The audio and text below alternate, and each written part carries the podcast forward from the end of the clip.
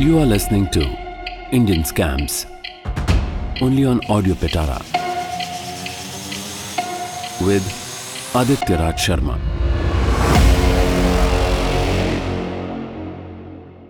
Vijay Mallya scam आज का podcast किसी शायर की कही हुई एक उम्दा बात से शुरू करना चाहता हूँ कि गरीब अच्छे जो फर्श खाक पर बेखौफ सोते हैं। हविश के बिस्तरों पे ताजदारों को नींद नहीं आती। तो ये बात इसलिए कही मैंने कि 130 करोड़ लोगों के देश का बहत्तरवा रईस भी अगर पब्लिक मनी लूट कर भाग जाए, फिर तो गरीब होना ही सच्ची बादशाही हुई ना?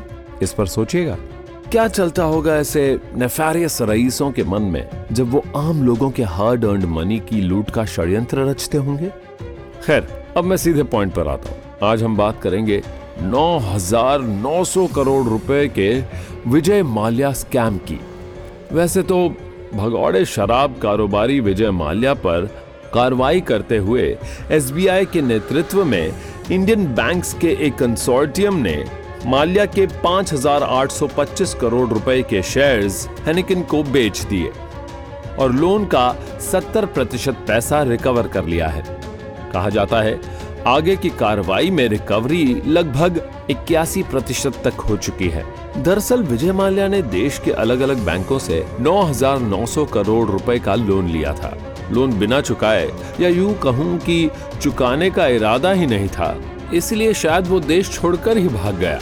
कभी अपनी एक्स्ट्रा लाइफस्टाइल के लिए किंग ऑफ़ गुड टाइम्स के नाम से जाने जाने वाला माल्या अपनी कंपनी सहित 2012 से स्कैम्स और कंट्रोवर्सीज में बुरी तरह उलझ गया था।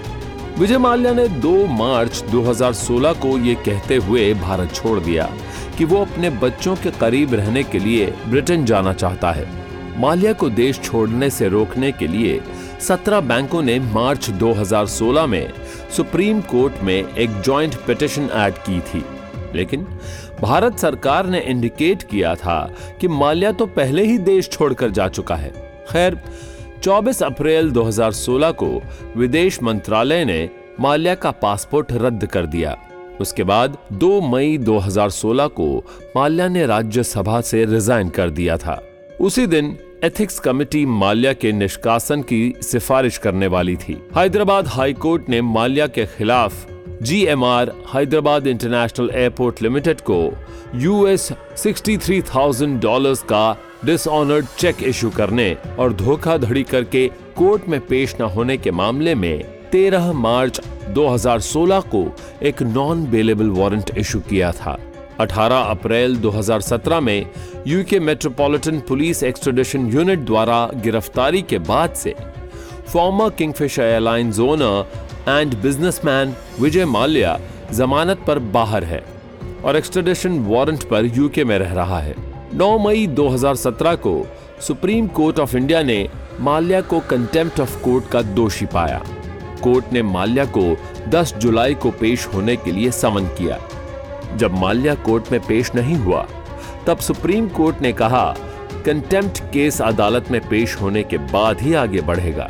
माल्या ने अपने खिलाफ सारी कोर्ट प्रोसीडिंग्स को सिरे से खारिज कर दिया और कहा यह एक विच हंट वाली सिचुएशन के अलावा कुछ नहीं है। विजय माल्या को देश के सत्रह बैंकों ने 9000 करोड़ रुपए और आईडीबीआई बैंक ने 900 करोड़ रुपए का लोन दिया था। ये लोन माल्या ने किंगफिशर एयरलाइंस के लिए लिया था, पर माल्या ने इस पैसे को पर्सनली यूज़ किया।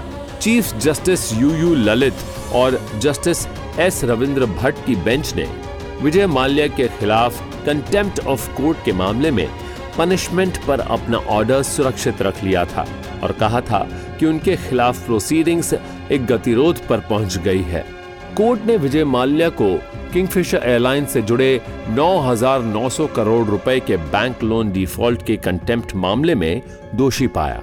शीर्ष अदालत ने कंटेम्प्ट लॉ एंड पनिशमेंट के विभिन्न पहलुओं पर senior advocate and amicus curiae यानी न्याय मित्र जयदीप गुप्ता को सुना था।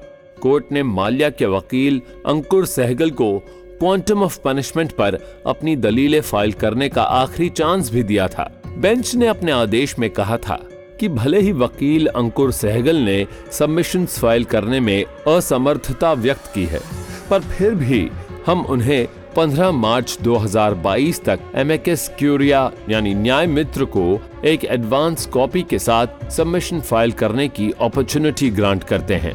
एमएकएस क्यूरिया न्याय मित्र, जयदीप गुप्ता ने कहा था, हम ऐसी सिचुएशन में हैं, जहाँ अरेस्ट वारंट इशू करने से कोई भी उद्देश्य पूरा नहीं होता, क्योंकि सबको पता है कि कंटेमनर अवमानना करने वाला यूके में रह रहा है। उसके एक्सट्रेडिशन के अलावा अब कुछ भी पेंडिंग नहीं है। श्री जयदीप गुप्ता ने कहा कि Vijay Mallya contempt of court के दोषी हैं। उन्हें पनिशमेंट मिलनी ही चाहिए। माल्या अपने एक्सट्रेडिशन के खिलाफ लंदन हाई कोर्ट में अपील हारने के बाद, मई 2020 में यूके सुप्रीम कोर्ट में अपनी फाइनल अपील भी हार चुका है। उसके बाद ऐसा कहा जा रहा था कि अगले 28 दिनों में माल्या को भारत ले आया जाएगा।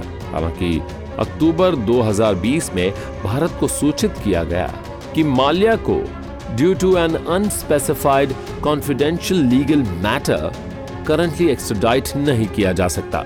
सुप्रीम कोर्ट ने माल्या को जेल की सजा सुनाते हुए चार सप्ताह के भीतर 8 परसेंट इंटरेस्ट के साथ चार crore dollars supreme court legal services authority को जमा करने को कहा गया। ऐसा न करने की स्थिति में संपत्तियों की कुर्की और दो महीने की फर्दर सजा होगी। यहाँ ईडी ने अपनी कार्रवाई करते हुए कहा कि डेट रिकवरी ट्रिब्यूनल डीआरटी ने कंसोर्टियम के बिहाफ में यूनाइटेड ब्रूवरीज यूबीएल के 5,800 करोड़ रुपए के शेयर्स बेच दिए हैं। इन शेयर्स को एजेंसी ने अंडर पीएमएलए प्रोविजंस सीज किया था। इससे पहले बैंक ने विजय माल्या के एक हज़ार तीन सौ सत्तावन करोड़ रुपए के शेयर्स बेचे थे।